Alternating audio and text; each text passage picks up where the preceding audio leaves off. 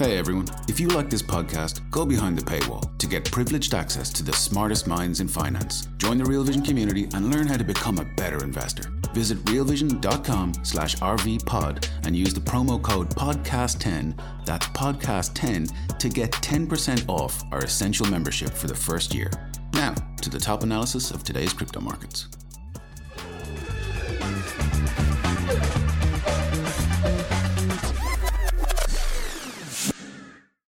Do more investigations and enforcement actions imperil the U.S. crypto industry? Paxos ordered to halt minting, minting of Binance stablecoin as news breaks that Paxos may be next in the SEC's crosshairs. We're going to dive in and explain why it matters. Welcome back to Real Vision Crypto Daily Briefing. I'm Ash Bennington. We also have Marshall Hayner, founder and CEO of Metallicus. Welcome to the show, Marshall. Thanks for having me, Ash.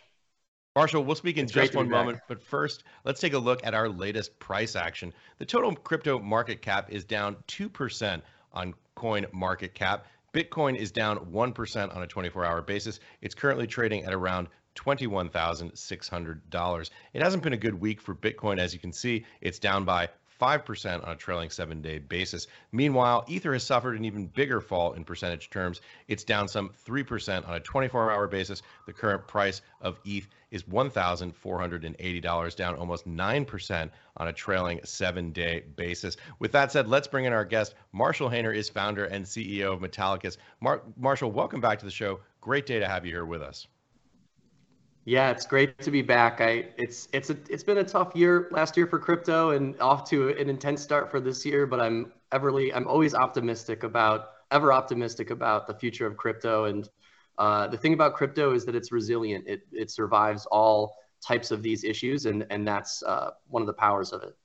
Yeah, it's so interesting. You know, I think everyone here at Real Vision, of course, is very optimistic about the future of this technology, about the future of this space. But obviously, we have days like today uh, that are difficult ones in terms of the news flow, in terms of what's happening in a legal and regulatory uh, perspective. So let's jump right in and talk about that right now because we do have some significant news flow here on the day. Lots of late breaking news in the last 24 hours on the regulation front following Friday's news flow on the SEC settlement reached with Kraken. Today's news starts with Paxos, with multiple news stories involving the SEC and state regulators here in New York. Last night, the SEC issued a Wells notice to Paxos, according to an exclusive report from the Wall Street Journal. A Wells notice is a letter issued by SEC enforcement staff to notify a company or an individual about a potential enforcement action.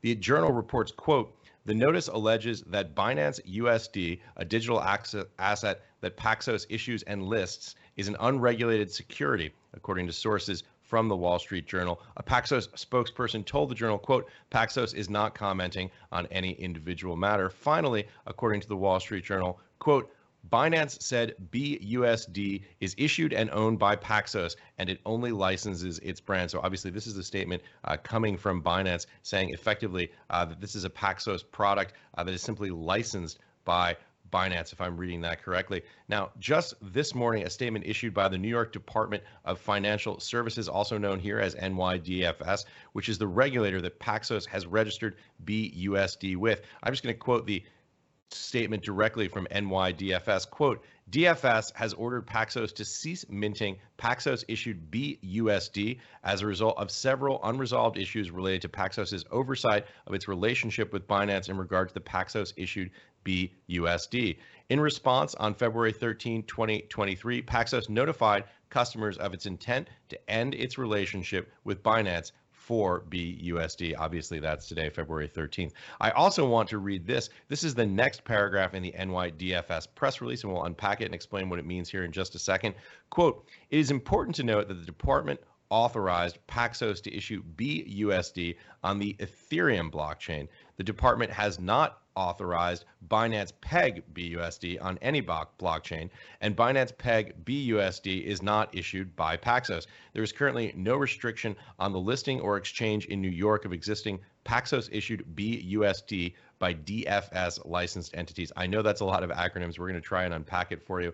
I'm not an expert on this, but to clarify, based on my understanding, BUSD is the ERC20 token that's issued by Paxos. Uh, that's the token standard for fungible Ethereum tokens running on the Ethereum network. whereas Binance Peg BUSD is a BEP20 token running on the Binance Smart Chain. Uh, and that Binance maintains a peg by holding BUSD against the Binance Peg BUSD, uh, you know, the ERC20 version that's maintained by Paxos. I know this is a little bit confusing.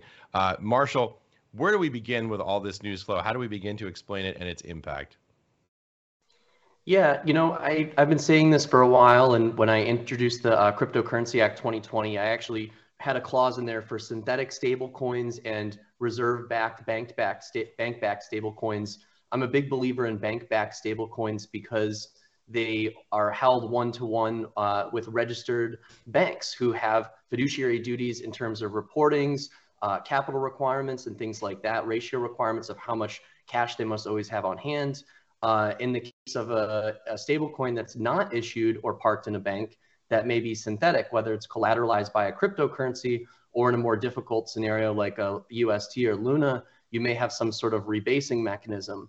I think that these can be, you know, somewhat dangerous because there's never really a guarantee that a dollar is a dollar in this case. So in the case of a synthetic stable coin, uh, it may it may collapse like Luna because the uh, the system doesn't work. It doesn't work under pressure and it it fails. In the case of a synthetic backed like a like a Maker Dai, um, it mostly works as long as there's a lot of liquid, liquidity and you don't have cascading liquidations where the underlying currency isn't uh, liquidated at such a rate that the stablecoin could depeg.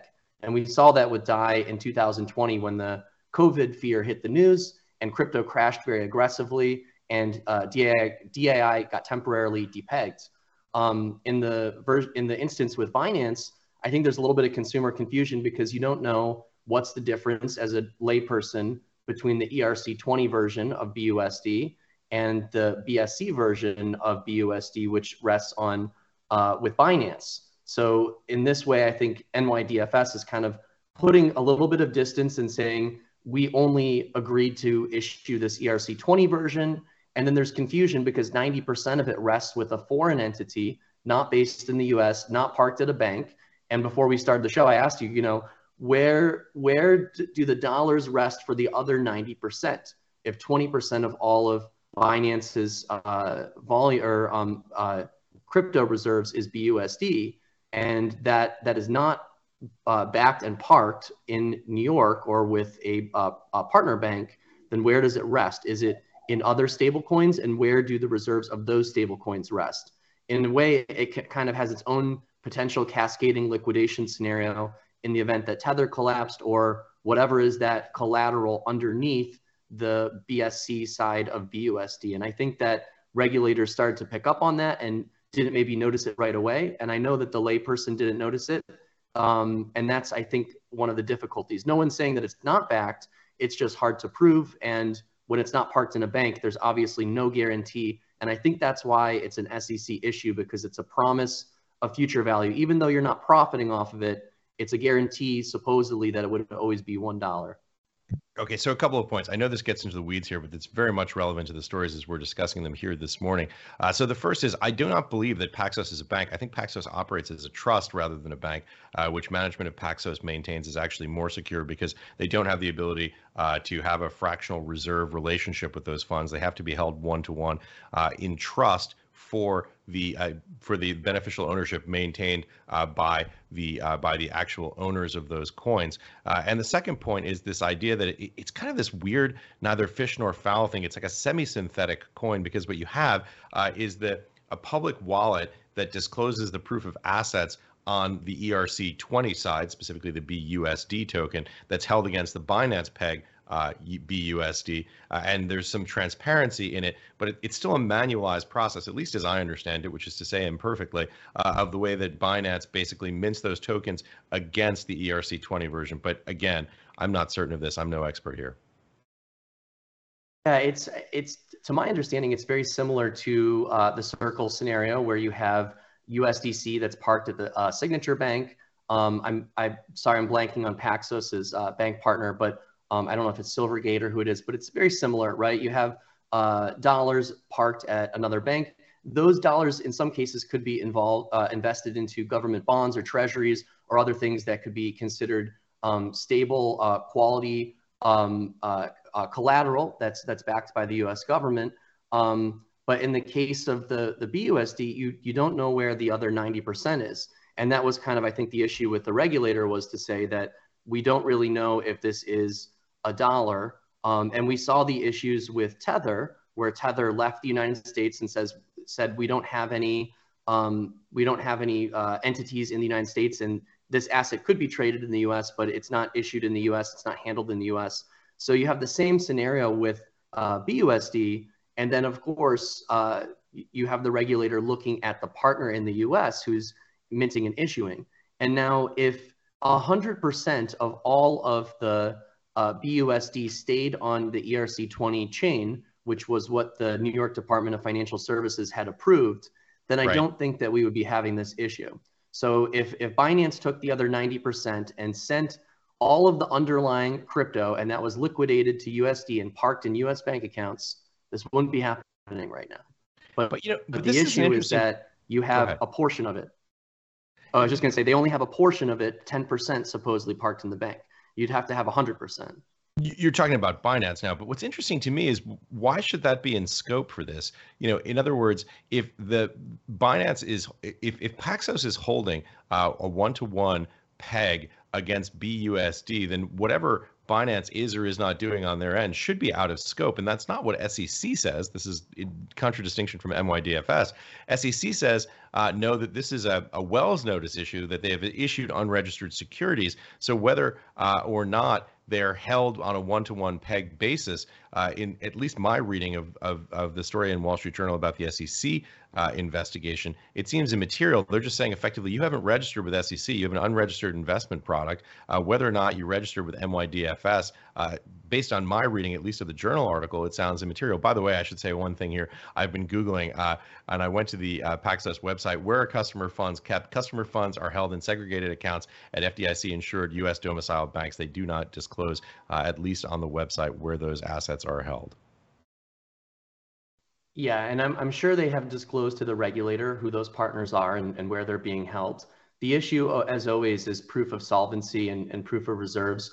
Um, when when crypto had its big scary moment last year, yeah. a lot of uh, crypto CEOs and platforms rushed to say proof of reserves. Here are my proof of reserves, but it really was a lot of lip service because that's like saying proof we have some money, but you don't know how much money is owed in the liabilities. And FTX looked great with its billions until you realize that they actually owe 10 billion, and that's when the the uh, rush for the door began, and that was kind of the end of FTX. So you have to be able to, to prove both. Um, yeah. I think the future of crypto is really going to be all on chain, where like for you know what we're building over at Metallicus with Proton, we're building the, the trading on chain, but then you can have the proof of reserves and the proof of liability. So uh, when when you saw crypto exchanges saying here proof of reserves, that means nothing. You need proof of liability. Unfortunately, it's it's pretty difficult to do if you're not all on chain because then you basically just have to publish a a certified statement. In that case, you're going to need a certified public account. You're going to not just a, a CPA, but you're going to need a reputable uh, accounting firm like a top four to issue that um, that certified statement. And that was the issue with uh, Binance in general when they were trying to get that statement. If you remember, Mazars, which was not a top four, uh, re- retracted their uh, yes. audit um, so same kind of thing. And they withdrew, like they withdrew from crypto, right? They totally withdrew from auditing crypto, I believe. They they got they got spooked because what ended up happening was I think there were a lot of entities that were questionable at best showing up at Mazars door, and Mazur said, you know what, this could completely destroy the reputation of our firm if we focus on these crypto companies and we're wrong or we issue the wrong opinion then it's going to damage all reputation uh, for our future, our current and future clients. So they pulled out and they, they backed away, which you know makes sense. They limited the risk. Um, the problem is is that it's very difficult to get this audit. If you don't actually have everything together, you won't be able to get the audit. On top of the fact that just it's tough enough in crypto to get an auditor to accept. But an entity like a Binance or Coinbase is large enough that uh, that these auditors would be willing to accept. The question is, does the entity have enough transparency to give them to allow them to do that? In the case of Coinbase, yes, and they're a publicly listed company and they have to do that and they're they're audited. In the case of Binance, I think it's a little bit trickier because there's they're global and there's so many things all over the place. But also, I think that there are obviously banking issues. And if you can't prove that the dollars are one to one, then that's an issue. In my opinion, I'm a little surprised that it was an SEC action. I think that it's more of an FTC action if it's another three letter agency, because it's more of an issue of consumer confusion, right? We don't buy a dollar with expectations of a profit on that dollar. We just hope that it won't go down. But I guess, and right. I'm not a securities lawyer, maybe that applies in both directions. So, um, and and uh, again, I don't know what cases there are to, for the opposite direction, um, retaining value, but maybe there is. Um, so I, am not the securities expert or uh, in any way on that, but um, I would say that uh, it, it is very confusing for consumers because if you said, well, I hold BUSD, you would say, well, that's held with Paxos. But then when you really start to research under the hood and you go to Etherscan, you go to BSC scan, you'll see a notice that says this is this is backed by Paxos, but the Binance Smart Chain version is not. And your layperson is not going to do that research. And even the research that you just did to find out what banks, most people don't even um, don't even ask that question. And it's a very important question to ask because why would we want to trade a do- uh, hold dollars that don't retain value? That's that's not very good, right? Um, hey everyone, we're going to take a quick pause and hear a word from our partners. We'll be right back. Well, so much to say there, and I just I just want to jump in. First of all, yes, absolutely. I am not a securities lawyer either, and not an expert on this. We are taking a kind of a first draft of history, trying to interpret the news flow uh, as it comes out and explain and contextualize it as best we can. Uh, you're absolutely right. Binance Peg USD BUSD is not the same uh, as plain BUSD, which is held on the uh, Ethereum network. Definitely an important distinction for people to understand.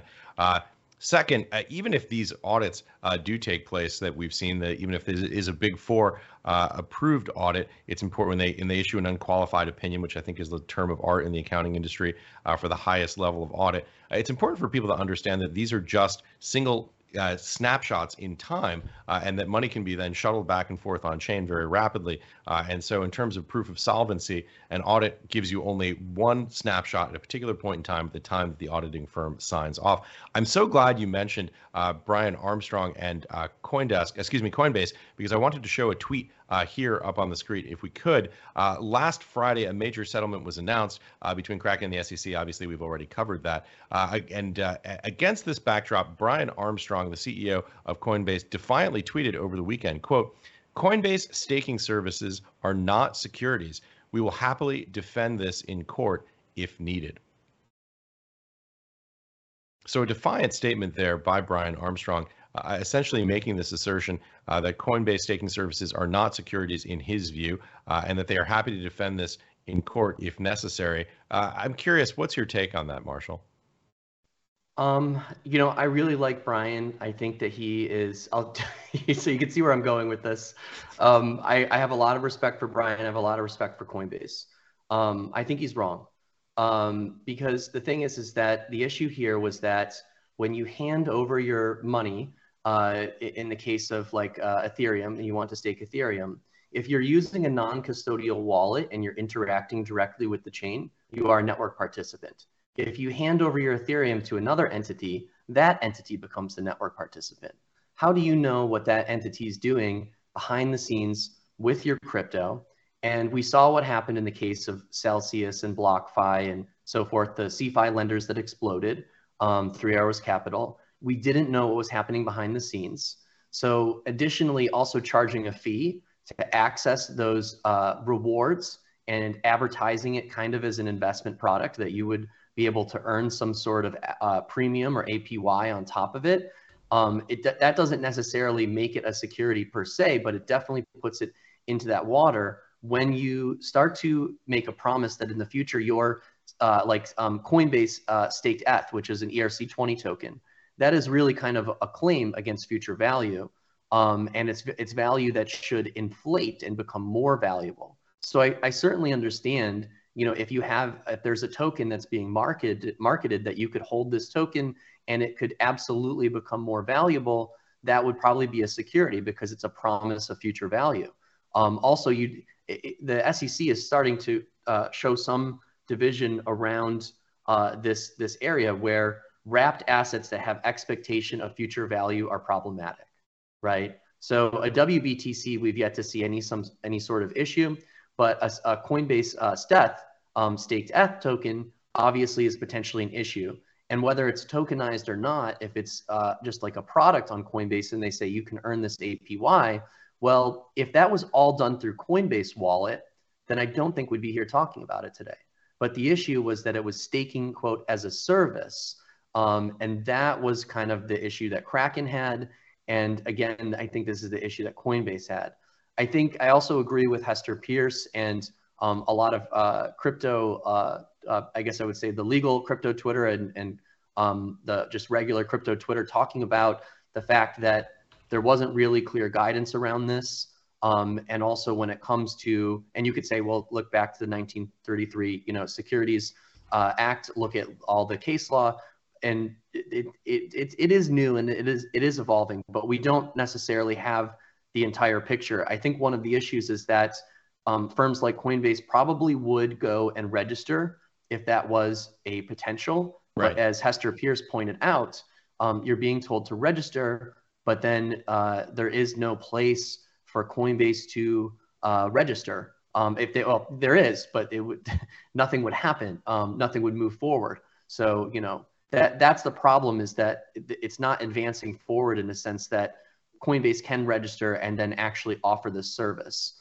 Um, and so it's basically like a non-starter. And I think that's that's part of the problem, and we would need to evolve that. Also, I'm not yeah, entirely it's sure. It's go it's a catch 22 isn't it right? So we need you to register but there's no place to register in a way. Uh, at least this is uh, hester peirce's view uh, that she put forth uh, and which uh, i believe jesse powell quickly agreed with uh, on on twitter this notion that you know you need to register but there really is no mechanism to register in a way that would be appropriate for these regulated crypto shops to do. And yet to clarify you can register and there is a place. I, I, I guess i used the wrong language. There is no path. There's no path forward you can register, but there is no path forward to move forward uh, beyond that, and that's very clear. Um, and so when it comes to the the Coinbase what does that product, mean? No path to move forward. You mean essentially that you can register with SEC, but there's no mechanism then uh, to productize that or to to sort of inject a public product uh, into the marketplace after registration takes place. Yes. Um, so there there are no um, alternative trading systems that are uh, approved by the SEC that are handling crypto. Um, so you don't see uh, and by the way, for those who, who, may not know, ATSs are the uh, alternate mechanism other than exchange traded uh, for securities to trade publicly here in the United States for retail investors. Right, and there's no broker dealer doing this eh, as well either. Um, another uh, uh, SEC type of registered entity. Coinbase actually acquired a broker dealer, but it was never approved. Um, they didn't even talk about that uh, in the tweet because I think it's just kind of like well known that they that that was not going to get approved, that they have tried um, and it didn't work. I, in my honest opinion, I think what has happened here is that Coinbase got a, and Kraken got a little far ahead of themselves with the product. Um, they wanted to make it so easy uh, for the end user because custodial systems are easy. And then it fit nicely into a nice revenue generating product because you could take a portion of all the staked uh, rewards and, and that is revenue for Coinbase or Kraken. Um, I think that if they had gone further with the product and they had made it easier to have non-custodial wallets with like key backups as opposed to full uh, custody, then we, again, I don't think we'd be here. I think that would be a fully decentralized option where you as an individual are connecting to the Ethereum network or the Proton network or uh, the Metal blockchain or um, whatever whatever chain that you might be staking on, uh, whether that's you know Polygon or Avalanche. Um, lots of chains have staking and, and, network governance and participation, but how do you um, how do you make that easy for the end user? And I can certainly empathize, you know, building these products at Metallicus because it's it's what we do with MetalPay and with uh, our WebAuth wallet and everything that we're building. It's difficult. What they what um, what Coinbase has with a Coinbase wallet is a beautiful product, but don't forget that you have a 24 seed word when uh, phrase seed word when you're signing up. It's not for your layperson. It's not for your average user. Um, people will go on Coinbase, but they may never use Coinbase Wallet. If Coinbase Wallet and MetaMask and other wallets, EVM wallets, became easier to use, then I think you'd see less prevalence of these products. Well, let me ask you this because it's such an important point. First of all, EVM is the Ethereum virtual machine uh, for people who may not know. But talking a little bit about this, because you, you also pointed out another important distinction here, and it's part and parcel of this broader point that you bring up, which is the challenge of UI, UX, user interface, user experience issues in the space that are so challenging. And that's the distinction that seemed to be quite material in the SEC release over the weekend, uh, which is this idea of the distinction between staking versus staking as a service. Talk a little bit about that. As I understand that distinction, staking as a service uh, is essentially using a third party uh, centralized entity to provide those staking services. And I think more specifically, as a friend of mine pointed out over the weekend, it's about the transformation uh, of a variable rate of return to a fixed rate of return, which obviously creates an arbitrage spread and a risk opportunity uh, in terms of having to maintain that fixed leg of the payout. Yeah, and I think that that's um, you know there's there's direct network participation and then there's delegated network participation. Right. And in the delegate and and many and many blockchains like Proton blockchain has this idea of delegated proof of stake. So you have the miners or block producers that uh, at any given time you have 21 active block producers out of all the block producers or miners, uh, crypto miners that would exist, and they decide decisions. Recently, we had a big uh, proposal and decision in the Proton community. And the uh, community will log into their wallet, look at what the block producers are saying. This is what proposal they support. This is what um, this is what vision they support. And then users can go and uh, stake their proton, in this case, against the block producer that uh, that is with their interests. So sort of like the political system, right? You can vote for um, your elected representative uh, to represent your needs to the state or federal government. Same thing in the cryptocurrency world, you do the same thing. So many times staking is not just, uh, you know, you put in your coins and you get more coins, but you're, you're getting paid in the same way that the miners, crypto miners are getting paid to have a direct decentralized uh, play into the governance. So these decisions can't all be made in a vacuum. They need to be made by the network. But what ends up happening is when you have uh, the exchanger, you have large uh, centralized entities that power centralizes. But then also another issue that you have is that you lose your kind of uh, you lose your kind of um, direct participation. So how do you know that that delegate is actually? And we know in politics in DC that's a real problem, right? we if who do we elect? Are they going to really represent us, right? That's the problem also in crypto. And I always say everything is 10 times bigger or longer in crypto. So one day in the human world is 10 days in our crypto world. Um, and so in the governance, when it comes to decentralized governance, it's much faster, it can be messier, um, but at the same time, you want that direct participation. So if Coinbase is really kind of giving you that uh, that delegated participation, it's it's not that there's anything wrong with it, and I don't think that anyone should have had any reason to not trust them or that the product wouldn't work. But I think that the issue is that um, that you as an individual are not directly interacting with the chain. So really, as you know, one person, you should be able to cast your vote and get those rewards directly. That's how it really should work. And I, I think that Coinbase got ahead of themselves because they really wanted to make the product simple. Same thing with Kraken. Um, I have a username and a password. So if I ever forget my password, I can log in. If you lose your private key, you're done. And most people are not ready for self custody as the software matures and gets better. So um, in the case of Coinbase, I, I, think they got ahead of themselves with the product.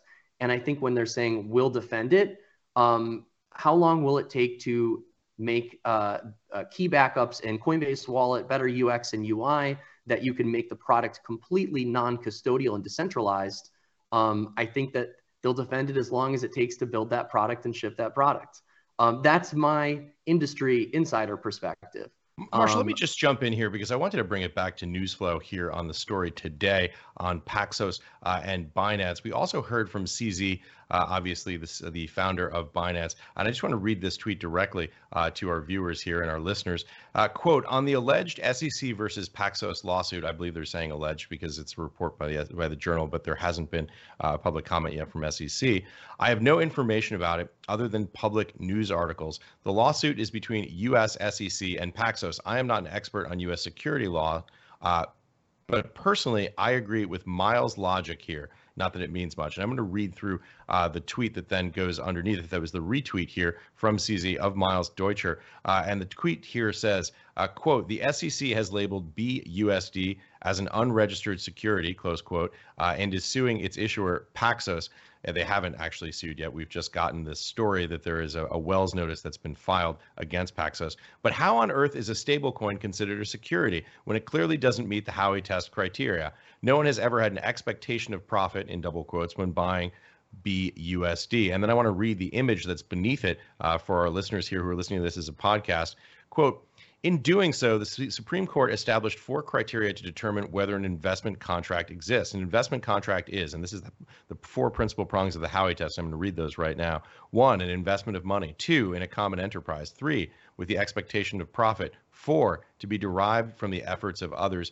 Uh, Marshall, what's interesting to me here, and I'm curious about your opinion on this, uh, is that I'm. I, it seems to me that there might be a little confusion about which sta- standard uh, SEC is using here. And again, the SEC uh, has not made public this suit yet. Uh, but to me, what they're alleging is more that it's a, an investment contract rather than uh, sort of like almost like a uh, almost like an unregistered money market fund rather than uh, a security in the sense of, of a stock, uh, which is what uh, the Howey test is about. Obviously, it's some orange groves in the 1950s, an elaboration on a 1930s statute. I don't know about this. Again, I'm clearly not an expert here, and we're doing this kind of on the fly as the news story comes out, but I'm not sure that that's the appropriate standard. Uh, you can't, for example, set up a money market uh, account uh, if you're not registered as a financial institution without registering that product first. Uh, to me, the Howey test is, is uh, it's, it's a little bit of a non sequitur here. Am I wrong about that? I think you're right. Um, and I think that it's this is kind of a novel case because it uh, there I don't think there is any expectation of profit when you buy BUSD. It's quite the opposite. We we expect that it won't devalue. Um, right. So that it's kind of the opposite. Um, I do think that it falls into that money market category. But then again, you know, if that's the case, then all stable coins should register. Um, I, I, think that. I mean, it seems uh, that's the direction that SEC is going with this, right? I mean, obviously we don't know, but it yes. seems that that's the direction that more broadly the government is headed. I think so. Well, you know, at the same time, it's interesting because then you have agencies like the CFTC that have openly spoken uh, out against SEC policy, right? You have Commissioner Pham who wrote a letter who said, you know, she wasn't in agreement. So I think that the the regulators may not all be on the same page about this. Um, I and that's that almost, and that's almost is, certainly the case based on what we've seen. Obviously, we have CFTC yeah. and SEC who uh, have been uh, engaged in this sort of open debate about who the primary regulator of these entities will be. Uh, it's it's challenging because there isn't any statutory clarity about this. We don't have laws uh, that very clearly specify who would be in control of being the primary regulator here. So there's this sort of jostling about. Uh, and the second point that you made uh, with regard to uh, Commissioner Pham and, and also uh, Commissioner Peirce on the SEC side, you also have these dissenting opinions coming out from within the regulatory agencies themselves. Yeah, and I think that um, I think that this is really interesting. In my opinion, and again, I'm not a lawyer, but um, in my opinion, what I think makes the most sense if there was a government agency regulator to come out and say something, it would be the FTC um, because it's it really is a consumer confusion issue, in my opinion. Where is the money held? Is it a value of a dollar? Um, it should have a warning. If I buy um, if I buy some alcohol, it comes with a warning label on it to not operate heavy machinery. In the same way, I think stable coins should have warnings on them to say, backed at a bank. Here's the disclosing of the bank that holds the funds. Um, or this is a synthetic stablecoin like DAI, and it is backed with uh, stake with um, Ethereum locked into smart contract that's collateralized. But at least your end user knows what they're dealing with and what they're using. Um, and I think that that's the consumer confusion. I don't think that anyone buys BUSD with an expectation of profit. They only expect that it wouldn't devalue. But again, right. I'm not a securities attorney and I don't know um, how this plays into potentially a money market fund or something like that. In my right. opinion, the yeah, the regulator for stable coins really should be um, it should be the Department of Treasury, um, it should be the OCC, and it should be the bank regulators because the the stable coin should be parked in the bank. And well, also, let me just give a little bit of context yeah. on this. OCC is Officer of Comptroller of Currency, which is one of the principal regulators of banking institutions here in the United States, as opposed to securities, uh, which are regulated by SEC. And this brings in uh, another sort of layer of ambiguity in terms of the relevant regulators uh, in these cases. Obviously, it's very confusing. And then the other point that you made that I think is a good one uh, is this notion of the distinction between uh, essentially stable coins that are asset backed and asset backed one to one versus partially asset backed. And second, uh, the uh, the uh, sort of synthetic stable coins or algorithmic stable coins and how that algorithm manages to match or not match, as the case may be in the case of Terra USD, the underlying assets with the claims on those assets. These are all very complex uh, issues that we're dealing with here. Uh, we're going to get to viewer questions in just one moment. But first, for those watching on the Real Vision website, thank you. If you haven't signed up there yet, check it out at realvision.com forward slash crypto. That's realvision.com forward slash crypto. That's the best way to access Real Vision crypto content, and it's always free. Um, please like and subscribe and hit the notification bell if you're watching this on YouTube. Hey everyone, we're going to take another quick break and hear a word from our partners. We'll be right back to the Real Vision Crypto Daily Briefing. Let's just jump in and hit some of these questions. We get a lot of them flowing into us right now. Um, here's one from Ray Gonzalez from YouTube. Uh, would would like to hear about Metallicus's XMD stablecoin index and how it would meet regulatory compliance. Obviously, a very relevant question uh, here today with all these regulatory issues that we're talking about. Yeah, so um, the interesting thing about the way that we built the XMD basket, and for those that don't know, uh, Metallicus launched its own stablecoin, but we recognize that stablecoins can change and transform over time. We also recognize that it's not great to have just one central issuer. Uh, we want to be able to move between different stablecoins, whether that's USDC or USDP. Um, at the same time, we really want to have to be de-risked in that sense. We don't want to have uh, something collapse. So when it comes to metal dollar, uh, we have a, uh, essentially a basket of stable coins. Um, and those are all transparent through smart contracts. So you can see that those stable coins are issued into the smart contract. And that's what collateralizes uh, the basket. Now, in the event that a stable coin were to depeg, uh, the metal dollar has a lot of risk control that doesn't exist on other stable coins. So if a stable coin is about to depeg, the uh, smart contract detects that through Oracle that it's de- uh, depegged more than five basis points and it halts minting. How does it um, detect that? Do you just do you just crawl price feeds to see if there's a delta? Yeah, yeah, that's right. So we have oracles that feed that information every uh, second into the blockchain. It's getting that every five seconds. It's getting that information on price, and then if it detects across a global uh, average of exchange prices that a stablecoin has depegged, the smart contract immediately halts redemption and also begins the process of liquidation. So today, for example, in the case of BUSD, um, it didn't depeg enough for the smart contract to halt redemption, but uh, as the maintainers of that contract, we recognized that's a problem. So we halted redemption, and we're in the process of removing that stable coin and liquidating from the basket. And that's really great because it future it, it has uh, ability to future proof where if a stable coin is not good, it can be removed from the basket. If there's a problem, uh, it can it can be removed. I think again, there's an issue of uh, transparency and accountability, um, and definitely as the regulatory landscape evolves, something like Metal Dollar can evolve to say it only focuses on bank-backed stablecoins. And when I first launched it, that um, was 100% the focus. Through popular request, we uh, added BUSD and USDT, but limited the ability of redemption. And you can see that the ability that you can mint and redeem.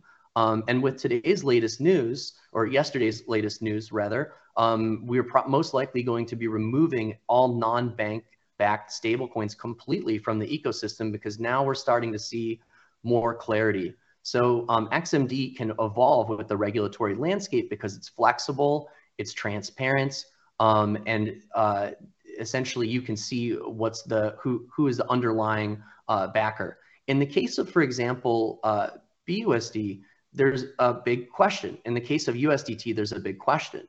So um, right. it's not what we've learned is it's not just enough to limit that risk. As the regulatory landscape is actively evolving, and we're seeing the news, something like Metal Dollar can evolve to adapt to those regulations. Whereas I think other stablecoins might be caught in a very difficult position, like we saw with BUSD today. Uh, Marshall, here's a question that harkens back to the Kraken story we were talking about earlier. This comes from BB from YouTube. Uh, like to hear Marshall's thoughts on SEC going after Kraken. What could Kraken have done differently to avoid being a target for their staking services? Uh, and then he also asks, how is Proton's DEX different uh, that Kraken failed to do? Absolutely, yeah. So you know, I I saw this coming a long time ago. I'm uh, an early Bitcoiner, an early Dogecoin guy myself, early crypto guy. Um, and so when I built Proton and Metal blockchain, you know Metal Pay, the technology that we built at Metallicus, we have a, a fair amount of stuff. I always think about the user, but I also think about what is the goal of crypto in general. The goal is self-sovereignty. You can say it's anonymity, but it's not. It's about self-sovereignty. It's about ownership. It's about true ownership, not just what you hold in the bank, but what you actually hold in your crypto keys as the saying goes, not your keys, not your coins, right? Um, and so early crypto products were designed in a non-custodial way because non-custodial early wallet products are very difficult. Uh, so what Kraken could have done differently is to have a Kraken wallet that has very good back, like the Metallicus WebAuth wallet, for example, that has very good UX and good UI, has ability to back up keys, has a good ability to onboard. Maybe that 24 word seed phrase is too much for the layperson. So let's make it easier but that's really hard in the world of UX and UI and software development. So that would be what, in my opinion, Kraken could have done differently. Very similar to Coinbase or Metallicus, you have a non-custodial wallet like Coinbase Wallet or WebAuth Wallet. Kraken could have made a Kraken wallet. And then all of the staking, it wouldn't be staking as a service. It would just be staking full stop, staking in your crypto wallet. But the benefits of that would be potentially um, we make it just as easy to onboard as you can onboard to the Kraken custodial platform. If that had been done, then I think that we wouldn't have these issues now. Metallicus, two years ago, three years ago now, started on that process. We were building a centralized exchange at the time called MetalX, and I just finally did a table flip and said, this doesn't work for the future of crypto. This is not what the future of crypto is all about. Furthermore, we should have everything be transparent on chain and on chain with the ability to not only prove the reserves, but the ability to prove the liability. So if you have an XBTC or a WBTC, I want to be able to see the links to Bitcoin blockchain where the WBTC is held.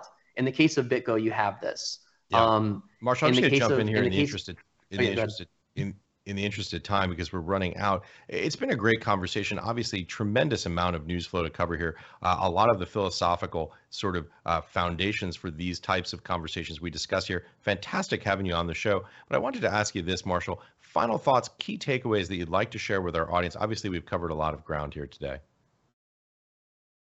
Yeah, and I say it every show. Um, keep learning, uh, keep researching um, get involved in crypto. Crypto, the phenomenon of crypto is not just to buy it and hope that it goes up in value. It is to learn and to empower the future of the internet. So please get involved in cryptocurrency in the communities. Um, come check us out at proton.org and uh, metallicus.com, and you can kind of see what we're doing. But um, you know, get involved in crypto communities. Be an active participant. Don't just be a user of a staker as a service uh, download the actual wallet and stake in the wallet and join the Telegram and be part of the consensus. The more we do that, the less we have these problems. Uh, so my key takeaways from the day are: look, obviously, as we've talked about in the show here today, uh, there's a lot of complexity and a lot of ambiguity in this space. Uh, some of the technology, obviously, is incredibly complex, very confusing, particularly for people who are not in the space. Uh, you know, 70 hours per week working with these tokens, uh, and then also uh, ambiguity from the regulatory perspective, as we just discussed. It, ambiguity in the sense that there are appears to be right now uh, some dissension within these regulatory agencies themselves uh, and competition among the regulators. And I think ultimately what all of this derives from is an absence of statutory clarity. So you have regulators attempting uh, to interpret the laws uh, that were effectively not written. In many cases, the securities regulation that we're talking about here was written in the 1930s.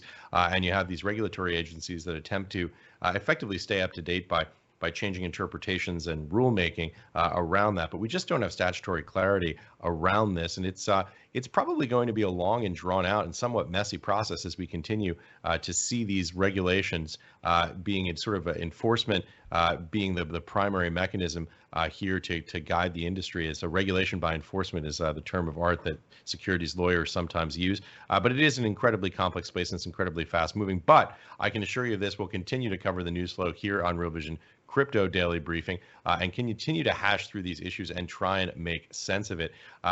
Marshall, once again, thank you again so much for being on the show. Really enjoyed this conversation. Thanks again for having me, Ash, and thanks again to the Real Vision community. You guys are amazing. Thank you. Thanks for those watching on YouTube. Like and subscribe and hit the notification bell. That way you can always stay up to date on all the latest news flow uh, on crypto and analysis. If you're not a Real Vision crypto subscriber yet, don't forget it's free. Head to realvision.com forward slash crypto. That's realvision.com forward slash crypto. That's it for today. We'll be back tomorrow with Brian Estes joining us to talk about all things Bitcoin. See you at 9 a.m. Pacific, noon Eastern, 5 p.m. London time, live on Real Vision Crypto Daily Briefing. Have a great day, everybody.